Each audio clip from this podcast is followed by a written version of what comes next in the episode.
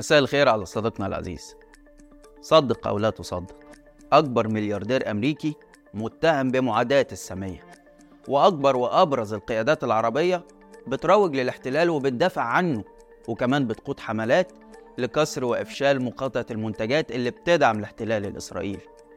من كام يوم كده خرج علينا رئيس هيئة الترفيه السعودية تركي آل شيخ في فيديو عجيب وعلى غير العادة. وطلع بنفسه يروج لشركة ماكدونالدز الأمريكية اللي معروف عنها إنها بتدعم جيش الاحتلال الإسرائيلي وقال إنها شريك أساسي في موسم الرياض للترفيه وإن اللي هيشتري واحدة هياخد واحدة هدية. مساء الخير. أهل الرياض آه، موسم الرياض عازمكم يوم الخميس القادم 23 نوفمبر والجمعة 25 24 نوفمبر إلى السبت الساعة 2 الفجر مع الشريك الاستراتيجي ماكدونالد شريك الاستراتيجي لموسم الرياض اطلب وجبة وتحصل على وجبة. مجانا عزيمة لكل أهل الرياض. من موسم الرياض ومن ماكدونالد الشريك الاستراتيجي. Big Time طبعا قد يظن البعض إن الفيديو عفوي وغير مقصود لكن اللي عايز أقوله لك إن الفيديو مقصود تماما.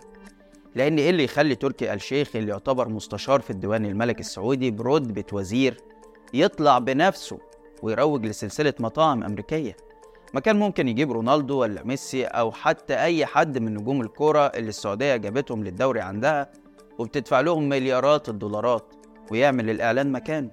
والأكيد يعني إن تركي مش محتاج فلوس عشان يعمل إعلان. تركي آل شيخ يعتبر من المقربين من ولي العهد السعودي محمد بن سلمان وعرفوا الجمهور المصري سنة 2017 لما أعلن دعمه للنادي الأهلي وزار مقر النادي وتم استقباله استقبال الفاتحين. ما الراجل جاي يدفع بقى؟ واتشهر من بعدها في مصر بعد تصريحه عن صفقات الأهلي مع أحمد شوبير لما قال لك اللي يلعب معانا يستحمل. ومن ساعتها اتشهر على السوشيال ميديا في مصر وكان نقطة صراع ما بين جماهير القطبين الأهلي والزمالك لكنه ما قعدش كتير وحصلت خلافات بينه وبين إدارة الأهلي عشان يروح بعدها ويدعم غريمه الزمالك بنظام المكايدة يعني. لكن الخلاف الأبرز كان مع الجماهير المصرية اللي شايفاه راجل جاي يشتري نوادي وفاكر إن كل حاجة للبيع. ما أنت في عهد السيسي بقى؟ من ساعتها والجماهير قلبت عليه خصوصا جماهير الأهلي اللي هاجموه في أحد مباريات فريقهم في هتافهم الشهير طال عمره.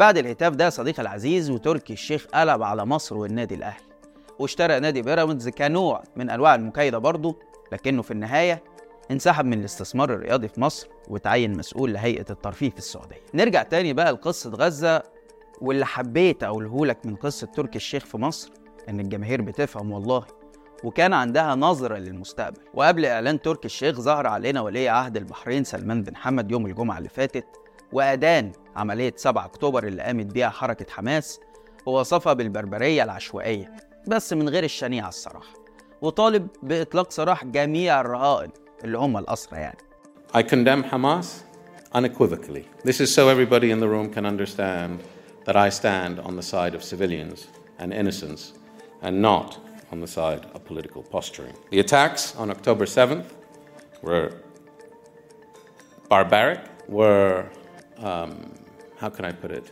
They were horrific. They used, they were indiscriminate.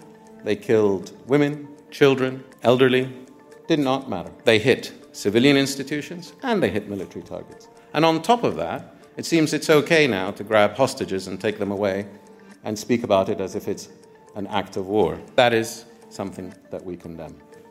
And we condemned it on October the 9th, I believe, or 8th. وطبعا النظام البحريني عارفين انه صدى صوت لحكام السعودية والإمارات فمش هنعتب عليهم كتير. يعني السعودية والإمارات يقطعوا العلاقات مع قطر البحرين تقطع معاهم.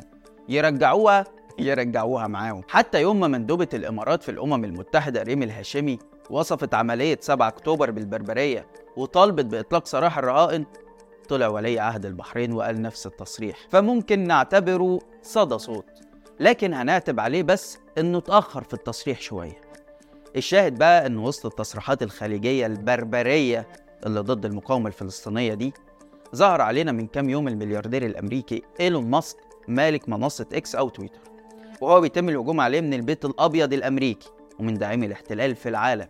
وكمان دعوات لمقاطعة شركاته بسبب اتهامات وجهت ليه بمعاداة السامية بسبب تغريدة ليه بيتهم فيها اليهود بمعاداة البيض إزاي مواقف الحكام والحكومات العربية اتغيرت تجاه القضية الفلسطينية؟ وإيه هي قصة إيلون ماسك؟ ومين الشركات اللي دعت لمقاطعته؟ وتأثيرها على حرب غزة؟ ده اللي هنحاول نعرفه معاكم في حلقة النهاردة. بس قبل ما نبدأ ما تنساش تعمل لايك وتشارك الحلقة مع أصحابك. ولو عجبك المحتوى اللي بنقدمه أنا وزميلي عبد الرحمن سعد ببرنامج بنك الحظ اعمل اشتراك في القناة. أنا عبد الرحمن عمر وده برنامج الحكاية.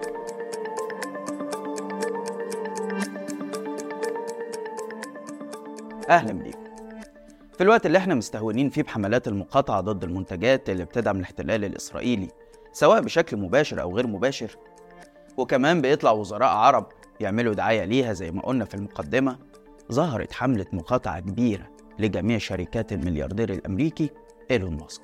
بعد ما تم اتهامه بمعاداة السامية. ماسك أعلن تأييده على تغريدة على منصة إكس بتتكلم عن نظرية المؤامرة اللي بيروجها اليهود وفكرة معاداة السامية عشان تبدأ تمارس حملة ضده التغريدة البسيطة دي اللي من ست كلمات بس You have said the actual truth يعني لقد قلت الحقيقة المفوضية الأوروبية طلعت في بيان رسمي وطلبت جميع مؤسساتها بتعليق حملاتها الإعلانية على منصة إكس اللي بيملكها ماسك. واتهمت ماسك بنشر خطاب مضلل ويحض على الكراهية.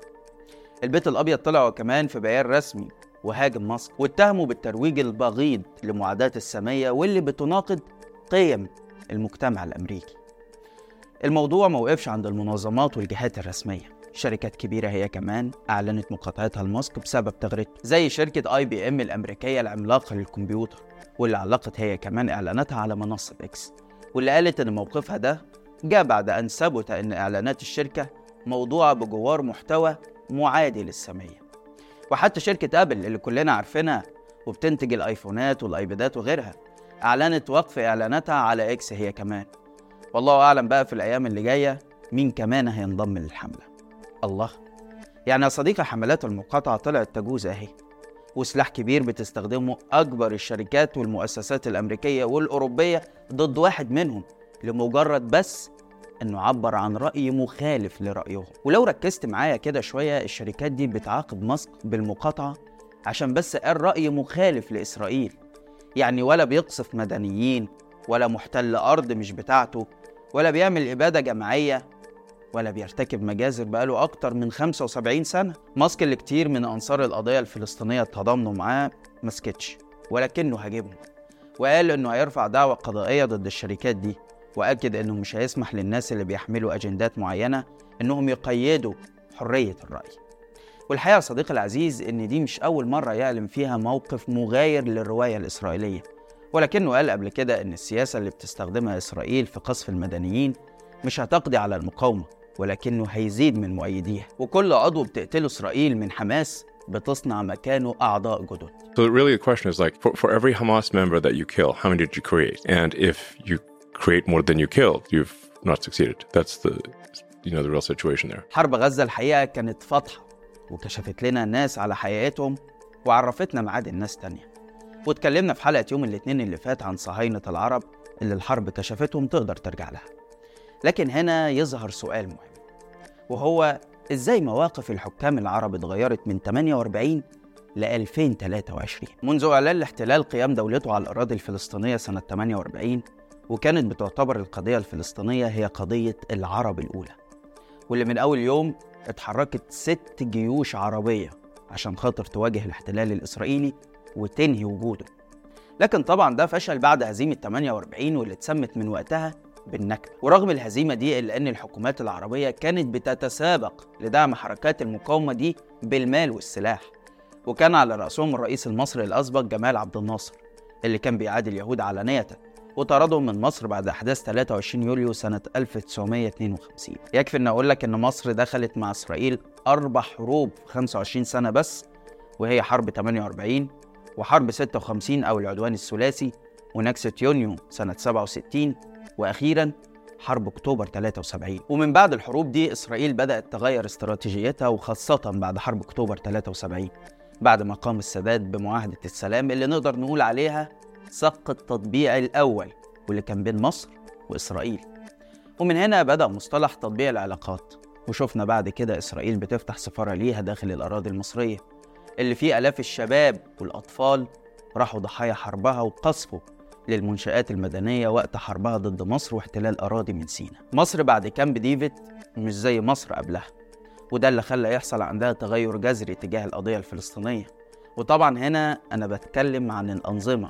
مش الشعب اللي القضية الفلسطينية هتفضل في وجدانه وهيتوارثها جيل ورا جيل وده اللي أثبتته لنا الأيام. فعندك مثلا منظمات التحرير الفلسطينية نقلت مكانها من مصر لتونس. ده غير إن العرب هددوا بمقاطعة مصر لو وقعت اتفاق مع إسرائيل وده فعلا اللي حصل. وقطعت غالبية الدول العربية علاقتها مع مصر لأكثر من عشر سنين وتم نقل مقر جامعة الدول العربية من مصر لتونس. وفضل الوضع كده لحد سنة 89 لما قررت الدول العربية إعادة مصر لجامعة الدول وإعادة مقرها للقاهرة من جديد سنة 90 طبعا بغض النظر إننا عمرنا ما شفنا حاجة عدلة من جامعة الدول دي غير بيانات الشجب والإدانة والاستنكار لدرجة إنها أصبحت كوميديا سوداء لكن على الأقل كان يعتبر اللي بيطبع مع إسرائيل عميل وخاين ويستحق الطرد من الصفة العربية. ومن بعد اتفاقية السلام بين مصر وإسرائيل سنة 79 صارت على نفس النهج المصري دول عربية تانية وهي الأردن والسلطة الفلسطينية نفسها عشان مع وصول ترامب لرئاسة الولايات المتحدة توصل موجة التطبيع أشدها وتطبع الإمارات والبحرين والمغرب والسودان. طيب إسرائيل إزاي قدرت تتوغل في الحكومات العربية بالشكل ده؟ لدرجة إن يطلع علينا مسؤولين ووزراء يدافعوا عنها علانيه ويهاجموا المقاومة ويصفوها بأبشع الألفاظ. الإجابة هنا صديقي هي حاجتين اتنين السلطة والمال. يعني عندك واحد زي السيسي ده عنده استعداد يبيع البلد في مقابل الرز الخليجي. إيه ده؟ باع فعلا؟ بوظ لنا الحكمة عندك واحد زي السيسي ده عنده استعداد يبيع أبوه في سبيل الفلوس والسلطة نيجي بقى لحكام الإمارات والسعودية هتقول لي إنهم مش محتاجين لا فلوس ولا سلطة أقول لك صح ولكن في نقطتين برضه أول حاجة إن عدوهم الأول يعتبر الإسلام السياسي وثورات الربيع العربي وده لأنه خطر على حكمهم. وكلنا شفنا في 2011 السعودية دفعت قد إيه عشان خاطر تمنع أي تحركات ضد النظام الملكي. وهكذا بقى الإمارات اللي بتقود قطار العداء مع تيار الإسلام السياسي وبتدفع مليارات عشان تحاربه زي ما عملت مع الإخوان في مصر. تاني حاجة وهي صراع السيطرة على قيادة المنطقة. وده طبعا بعد ما تراجع الدور المصري في القضية الفلسطينية في عهد السيسي. وبقت دول تانية زي قطر بتقوم بدور الوسيط مع المقاومة الفلسطينية. فبالتالي مثلا الإمارات شايفة إن القوة مع إسرائيل والحرب هتنتهي لصالحها والغرب واقف معاه. فبالتالي بتهاجم المقاومة علانية وفي المحافل الدولية عشان تكسب التأييد الغربي.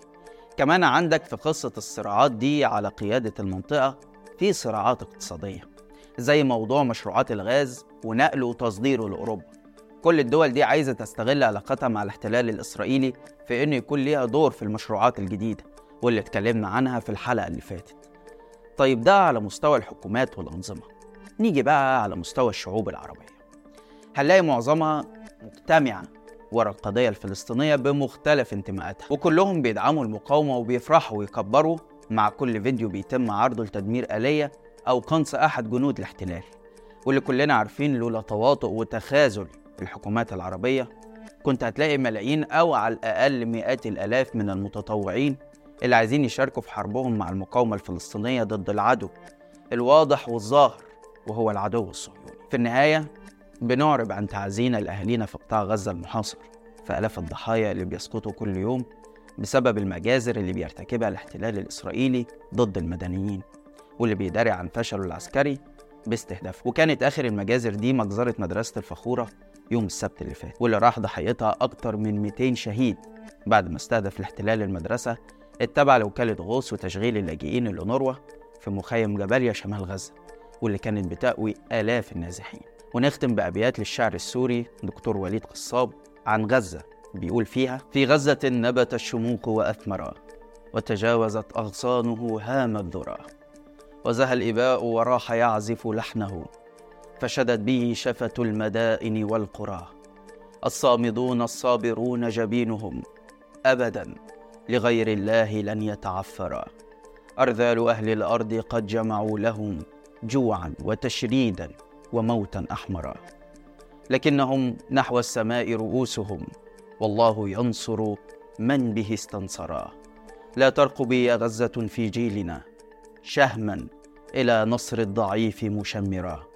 رباننا في سكره مستغرق يصحو ويرجع بعدها كي يسكرا. ولعله رضع المذلة يافعا وبكل أثواب الخنوع تأزرا ربوه لا يعدو للهفة ضارع وإذا ينادى للفدا استدبرا فاصبر أخي المظلوم واشمخ صامدا لابد يوما أن تعود مظفرا. لا يسلم المجد الرفيع قياده طول المدى إلا فتاه الأصبرا يا غزة الأمجاد بئست أمة. لا تصحب السمصام كي تتحررا بس كده لحد هنا والحلقة خلصت. شارك الحلقة لو عجبتك وتابع حساب شباك وحسابي على الإنستجرام هتلاقي اللينك في الوصف. واستنانا كل يوم اثنين وجمعة الساعة 8 بالليل بتوقيت القاهرة في حلقة جديدة من برنامج إيه الحكاية. سلام.